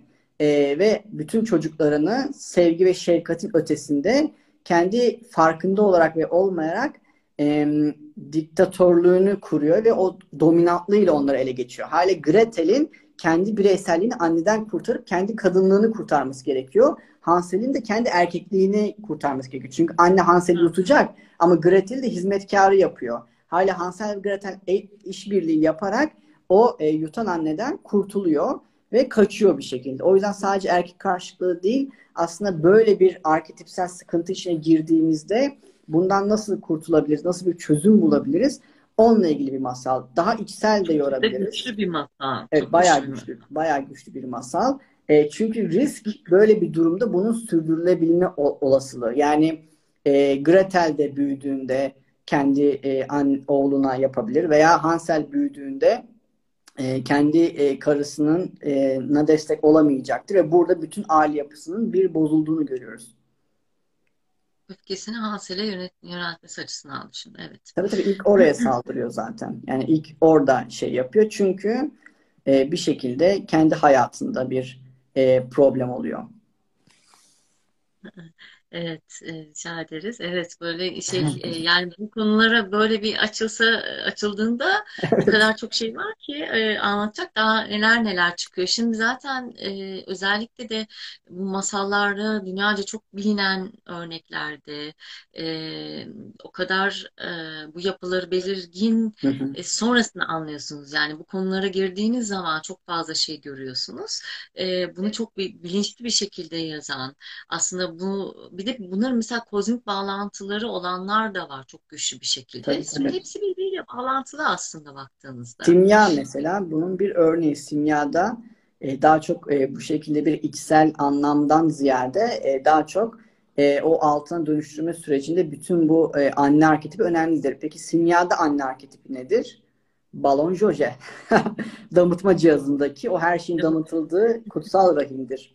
Mesela onun içinde ne mesela minik homunculuslar, insanlar, cüceler falan hep çizilir ya o aslında rahimdir ve o rahmin içinde e, herhangi bir nesneyi altına dönüştürmeye çalışırlar. Biraz da orada daha ezoterik ve daha pratik yollar da var gerçekten. O zaten başka öğretilerde evet. de çok önemli. O efsanelere de konu olmuş. E, günümüzde de kalmış pek çok e, yapının içerisinde. E, bu mesela Tanrıça mitleri ya da Tanrıça öğretileri gizem kütlerinde de aslında bir de çok hani hani kişiselleşmiş tarafında baktığınızda örneğin bir Demeter'de yani annelik hı hı. elinden alınmış bir yapı da söz konusu. Bir de böyle bir özelliği de var. Evet o çok güçlü çok işte doğayı ayı aynı zamanda hı hı. mevsim övgüleri var. Her, her, hı hı. her adı da aynı şekilde. Ee, onlarla da bağlantılı e, hani çok kutsal yapı taşıyorlar ama işin içinde biraz hani o anne tarafı ya da kadın tarafı ile ilişkilen Şimdi çocuk, şimdi Persephone'nin üzerinde çok güçlü bir etkisi var. Persephone'nin kendine. Burada mesela o mit iç içe çok özel şeyler de taşıyor. Hı hı. Yani Demeter ve Persephone mitinin aslında Hades e, bağlantısı pek de sevimli gözükmese de işte orada da hani ne kadar Campbell öyle dese de Persephone için de aslında e, işte neye dönüşüyor? Kurtuluş. Yani bir yönüyle orada da bir erginlenme var. Tabii tabii kesinlikle. Şimdi Demeter de e, izin vermiyor gitmesine. Yani nereye kadar Kore'nin anneliğini yapacak?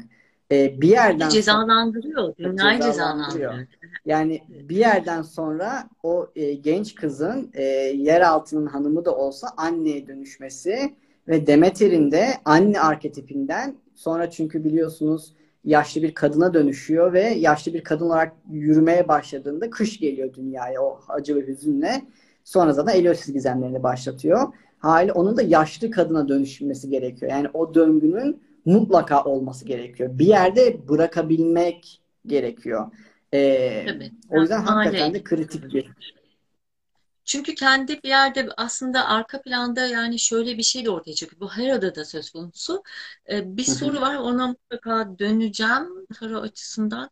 Ee, ruhun gece yolculuğu mu tarot açısından. Şimdi e, bir masallarla miktar çalışabilir miyiz sorusunu hemen cevaplayacağım sizin adınıza da. Zaten Efe Hocam evet. sonra e, söyler. E, Hera'da da aynı şekilde yani varlığını ve karşı tarafa gücünü çocuklarıyla yani çocuğu hatta karşı tarafta erkekle babayla bir buz olarak kullanma da böyle gelişebiliyor değil mi? Ona ulaşmasını engellemek adına da aralarına evet. da geçme söz konusu. Ya da ki, burada biraz annenin de kadın olarak bir bağımsızlaşması, bu bağı, bu aslında sağlıklı olmayan bağı da bir, hı hı. çok önemli. Çok çok önemli. Hı hı. Yani kadının anne olduktan sonra anneliğin anne arketipini taşırken bir taraftan da kendisinin bağımsız bir kadın olduğunu unutmaması gerekiyor. E, bu, bu çok kritik. Yani özellikle e, doğ, doğumdan sonra doğum ritüellerinde işte bu lohusalıkta al basması, al karısı falan daha psikolojik yorumu e, o geçişi hazır olmamak. Çünkü bir anda bir bebeğiniz var. E, tabii ki benim bir erkek bunu anlamam mümkün değil ama okumalar, e, kendi arkadaş çevremdeki sohbetlerden de biliyorum. E, bir anda bir bebeğiniz var ve bir bebeğe bağımlısınız. Çünkü e, genç kız arketipi özgürlük demektir, neşe demektir. Artemis'e bakın. Hop e, özgürdür. Onu avlar, bunu avlar, vahşidir, savaşçıdır, rahattır, neşedir falan. Anne olduğunda bir sorumluluk gibi bağ oluyor ve özgürlükten bir fedakarlık yapma zorunluluğu doğuyor. Şimdi burada ilk başta sancılı, işte o orada da anne arketipinin karşısında terrible mother çıkıyor yine. Korkutucu anne çıkıyor, yutan anne. O da al karısı gibi bir karşılığı var. Şimdi buradaki Anadolu'da, bu Anadolu'daki evet bu epik mücadelenin sonunda e, kadın anneliği kabul ettiğinde al karısını alt ediyor. Terrible Mother alt ediyor ve e, bir şekilde kutsal anne oluyor. Yani kutsal ve kutsal dışı arasındaki savaş klasik. E, Eliade'nin bol bol bahsettiği. Ve anne olduktan sonra o anneliğin içinde e, bir zamanlar genç kız olduğunu unutmaması gerekiyor. Çünkü e, genç kız anne olduğunda hem anne hem genç kız. Ve yaşlı büyük anne olduğunda hem yaşlı büyük anne hem genç kız hem anne. O yüzden dolayı yaşlı büyük anne kıştan imbol zaman yani 1-2 Şubat'ta e, tabii, geçtiğinde tabii, tabii. yaşlı kadın evet, genç kıza dönüşebiliyor. Niye dönüşebiliyor? Çünkü aynı. Ve çok ilginç bir şey söyleyeyim. Menopoz sonrası erkek topluluklarda e, adet kanının gittiğine inanılmaz. İnanç şudur ki e, menopoz sonrası yaşlı bir kadın olma sürecinde adet kanı iç dünyada dönmeye devam eder. Artık kadın adet kanı dışarıya bırakmaz doğum için kendi içinde tutmayı öğrenmiştir inanca göre ve artık kendi o adet kanı sihirle de alakalıdır. Yaratım doğurganlıkla alakalıdır. Artık yaşlı kadın kendi sihrinin en yüksek düzeyinde onu kullanabilen kadındır. Gizemlere sahiptir. Yaratımın gizemlerine sahiptir. Yani hiçbir zaman e, doğurganlığını kaybetmiyor. Hiçbir zaman adet kanını, o yaşamın gücünü kaybetmiyor. Bunda uzmanlaşıyor. O yüzden hala büyük anne. E, ve istediği zaman da doğurabilir. E, haliyle hiç ben işte e, ne bileyim 70 yaşında 60 yaşında hamile kaldı ve bebek doğurdulara falan şaşırmam yani. Çünkü olabilir. E, bu bu anlayamayacağımız Her sırlar. şey ruhsal yapının nasıl e, yansıdığı Aynen. yani o bilinç dışından çünkü o kadar biz e, bir de şöyle şeyler de var yani o kadar kısıtlanıyoruz ki şimdi toplumdaki o baskılanma sonra o bilinçaltına o e, bir takım işte sözler e, işte psikokompleks yapılarla bağlantılı hepsi birbiriyle bağlantılı gidi- gidiyor aslında. Onu çok bastırıyoruz. Bu arada masal ve mitlerle çalışabilir miyiz? Hemen sorusuna karşılık evet zaten e, hani e, Efe hocamızın ve Sıla hocamızın çok güzel çalışmaları var. Kadim Nisan sayfasından kendilerinin özel sayfalarından takip edebilirsiniz. Çok yakında başlayacak olan sanırım bir online eğitiminiz var. Bir de Evet. Hı. ayrıca bir yaz kampınız var değil mi hocam? Aynen. Evet. Onu Bir online e, sembol dili eğitimi var. Benim yapacağım. Sıla'nın yapacağı masal anlatıcılığı dili var. E, bu Mayıs'ta. Bir de e, Haziran'da 24 Haziran'da e, masal ve arketip kampımız var. Orada bu masalları hem anlatıyoruz hem de üzerine çalışıyoruz. Ve bu yaz ben çok heyecanlıyım çünkü masal kampımızın konusu sihir. Çok keyifli bir konu. Yani Evet, dönüşümün evet. derinliklerine ineceğiz. Çok çok güzel. Hemen şöyle bakalım yine sorular üzerinden de. Kadınlardaki iyi anne. Ben böyle bakarken tabii bu işin şey tarafı. Ben okuyabilirim. Bunu bağlattırdım. Evet iyi tamam. anne modeli Demeter'in kızına bağlılığı oysa ki gerekiyor. Tabii ki evet. Yani bu daha psikolojik yorum ama döngüsel olarak da e, geçiş. Hı hı. Başka soru var mı? Göremiyorum. Varsa belki yukarıda kalmıştır. Yukarıda belki evet kaçırdıklarımız Kadın olabilir aslında. doğal yollarla annemiz ve atalarımızdan bize aktarılır. Bu zincir sağlıklı kurulmadıysa neler tavsiye edersiniz? Bu çok çok önemli. E, dişi dişi enerjinin en büyük özelliği devam ettirmek, sürdürmektir. Yani e, eril erilde bu yok. E, eril net, keskin falan ama dişi sürekli sürdürme enerjisine sahip. E, çok basit. O döngüyü bozmak gerekiyor. Yani e, kim yani o size aktarıldıysa bile e, onun bütüncüllüğüyle farkına varıp iş dünyaya dönüp bu sırada dişi enerji aktar derken sadece kadın anlamda söylemiyorum. Erkeğin de dişi enerjisi aktarmaya aktarmaya eğilimlidir. Yani biraz orada e, çünkü erkeğin içinde de bir anima olduğu için o dişi tarafı negatif bir animaya dönüştüyse erkekte bunu nasıl anlarız? Haset, kıskançlık, işte e, dedikodu, arkadan konuşma, iş çevirme, entrikaya falan biraz daha meyil olarak. Hali orada da e, bunu devam ettirebilir. O açıdan evet o kritik. Mother filmini izlemiş miydiniz? İzledim. Mother zaten e, doğrudan konuyla ilgili bir film. Direkt Sam. Bunun için böyle mesela e, gerçi hani bizde çok konuşmuştuk vardı ama çok böyle belirgin gerçekten e, hemen ilk etapta böyle tavsiye edebileceğiniz şimdi şöyle yani maalesef hani bu kapanma sürecinde e, hani çok e, fazla televizyon ya zaten dijital şey çok gelişti Hı hı. onlarca işte kanal telefondan bile rahatlıkla izleniyor. Ee, benim olabildiği kadar böyle uzak durmaya çalıştım ama belli yapımlar var. Bunları çok güzel. Mesela o Jungian e, Hı hani arketypler üzerinden, semboller üzerinden işte şeyi çok güzel anlatan çalışmalar da var. Böyle tavsiye edebileceğiniz şeyler var mı? Tabii. Hocam sizden alalım. Film, film dizi. E, Lambs of God diye çok sevdiğim benim bir mini Ya. dizi var. O, o çok, Mutlaka o çok gerçekten güçlü çok anlatıyor. güçlü. Yani mutlaka izlemek Avalon gerekiyor. Sisleri mesela değil Avalon'un mi? Sisleri O, o muazzam. şey. Onun romanı da çok Ben güzel. kitabını da tavsiye ederim bu arada onun. Evet. Evet, kitabı da çok güzel. Çok kitabı daha güzel tabii ki. Daha Ee, güzel. Ursula'nın serilerini Dokuzlar okuyabilirsiniz. Çemberi'ne ne dersiniz Efe Hocam? O da güzel. Efendim? Dokuzlar Çemberi. Ha, Dokuzlar aa, Çemberi. evet, Dokuzlar Çemberi çok güzel bir kitap. Ee, bazı şeylerine katılmasam da Hı e, hı çok hı. güzel. Mesela Dokumacı e, Anne'de biraz daha derine inilebilirdi. E, yaşlı Evet. bilge olarak, mireler olarak ama güzel yani. Bulunması zor galiba o kitabın ama. Ama Ya öneririm. zor. Çok eski bir basım o. Bende de öyle zaten o e, o tarihlerden ama ikinci Ursula el güzel. gibi Hı temin hı. edilebilir ama filmlerde, dizilerde o evet ben zaten onu izlemiştim. Hı hı. Onun dışında da yakınlarda da var aslında. Güzel belgesel şeklinde Hı de hı. yapımlar var. Evet. Bunları paylaşırız. Kadın ve Olur. yılan çok soruldu aşağıda. Şimdi fark Hı. ettim. Kılan, kadın ve yılan sık sık farklı kültür, mit ve hikayelerde karşımıza çıkıyor. Bununla ilgili paylaşımda bulunabilir misiniz? Onun tabii kökü ta Oh. O zaten hani o e, işte Havva, Lilith o yapılara kadar girdik mi? Şimdi yılan çok çok güçlü bir sembol. Bunu hani bu ayrı bir bence yayın bile olabilir. E, yılan çift sembol. Yani sadece dişi değil, eril de bir sembol.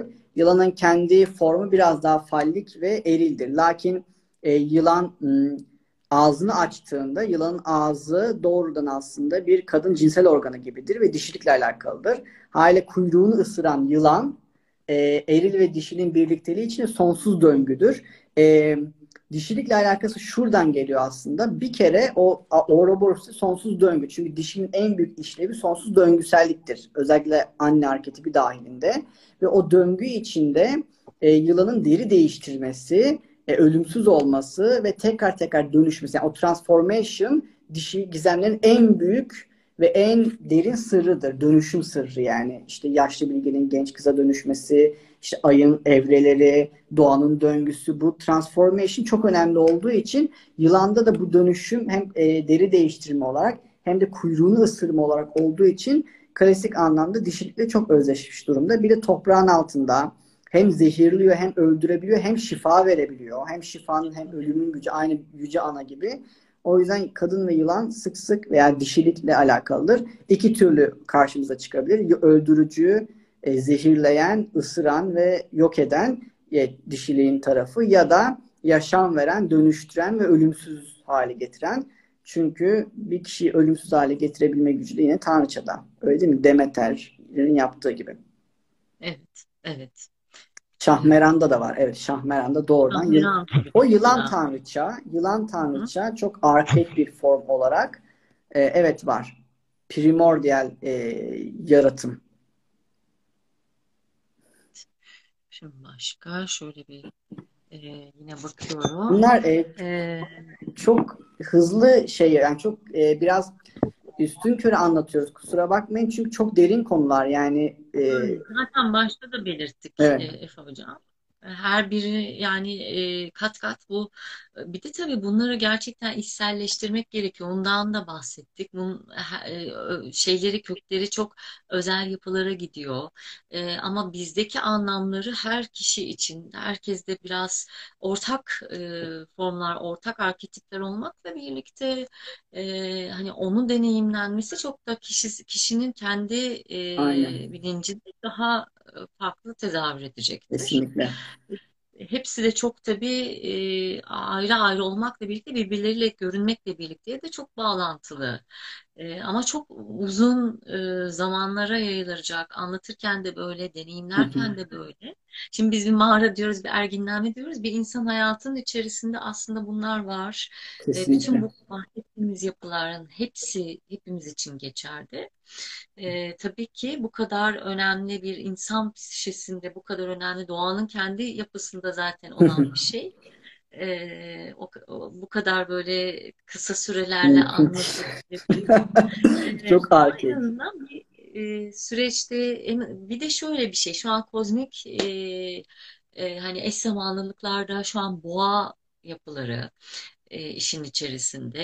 E, Venüs'ün aslında zamanı, tabiatın yeniden canlanmaya başladı. Her ne kadar işte bunun e, yağmurlar, o bereket kısmında işte bir takım sıkıntılar olsa da gerçekte böyle. Hani Hı hı. Hıdrellez günleri e, bir yönüyle baktığınızda e, bir de anneler günü olarak Evet. adlandırılan bir bir gün.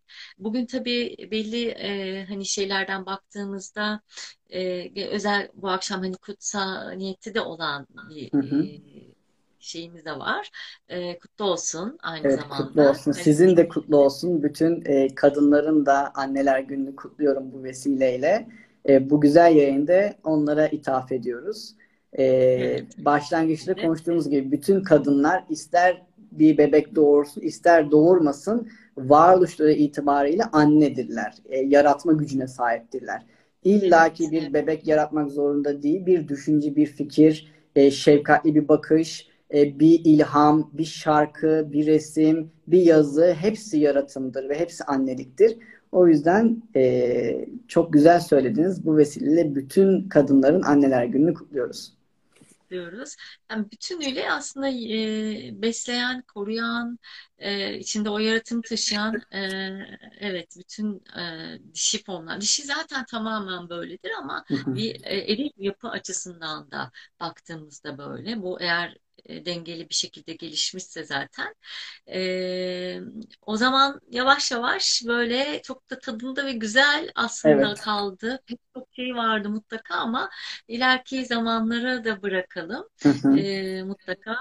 E, ben çok teşekkür ediyorum Ben Hocam. teşekkür Çok çok ederim. keyifli oldu. Böyle su gibi aktı. E, hı. belki ilk defa dinleyenler olmuştur. Bu kavramlara biraz yabancılardı. Ama onlar için de bence bir şöyle bir ışık yaktığına inanıyorum. Üstelik e, ne kadar her şeyin e, bakın mes- mesela bir taraftan benim bir alanımda mesela astroloji var ya da kozmik yapılar var. O kadar birbiriyle bağlı ki sadece biz bunları unuttuk. Şimdi hatırlıyoruz. Bilgi böyle bir şey aslında. Hepimizin içinde var. E, bu an, a- bu yönden de baktığınızda size çok güzel bir bir şey yapıyorsunuz. Çok E, teşekkürler. bu Sizin de öyle. yaşam, yaşamınızın aslında bir işte değil, yaşamınızın artık içinde olan e, bir yapı. Çok çok teşekkür ediyorum. E, bu akşamı böyle birlikte e, paylaştık. Bütün dostlara, buradan katılan arkadaşlarımıza da e, sevgilerimi iletiyorum ben de. Ben teşekkür E, ederim. Gerçekten çok çok keyifliydi. Zaten e, sizle buluşmak da çok keyifli. Bu sohbet de çok keyifliydi. İyi ki bu yayını yaptık. iyi ki yaptım. teşekkür ederim ben de. Ben teşekkür ediyorum. E, o zaman tekrar görüşmek dileğiyle. Yani Evet. tıpkı annemize olan bağımız gibi Hı hı. aslında hepimizin birbiriyle de böyle bağı var. Hı hı. E, dolayısıyla e, orada onu temele alarak e, bu kadar zor bir dönemden geçerken ben yani bir şekilde bunun dengelenmesi gerektiği dileğini de ortaya koyuyorum. Yani her şey aslında denge, tek taraflı değil. Bu dengenin dünyada e, mutlaka böyle dönemler, böyle kaotik zamanlar olacak ama e, ne zamanki denge kurulacak o zaman yeniden belki o ta başlangıçtaki o e, yapılara geri döneceğiz. Dilerim. Evet. Tüm kalbimle katılıyorum. Bu güzel Mayıs bayramları içinde tüm kalbimle katılıyorum güzel niyetlere. O zaman iyi akşamlar. Tekrar görüşmek dileğiyle. Kendinize iyi bakın Üfe Hocam. İyi akşamlar. Yayını sonradan dinleyecek olan herkese de sevgiler, saygılar. İyi akşamlar. Görüşürüz.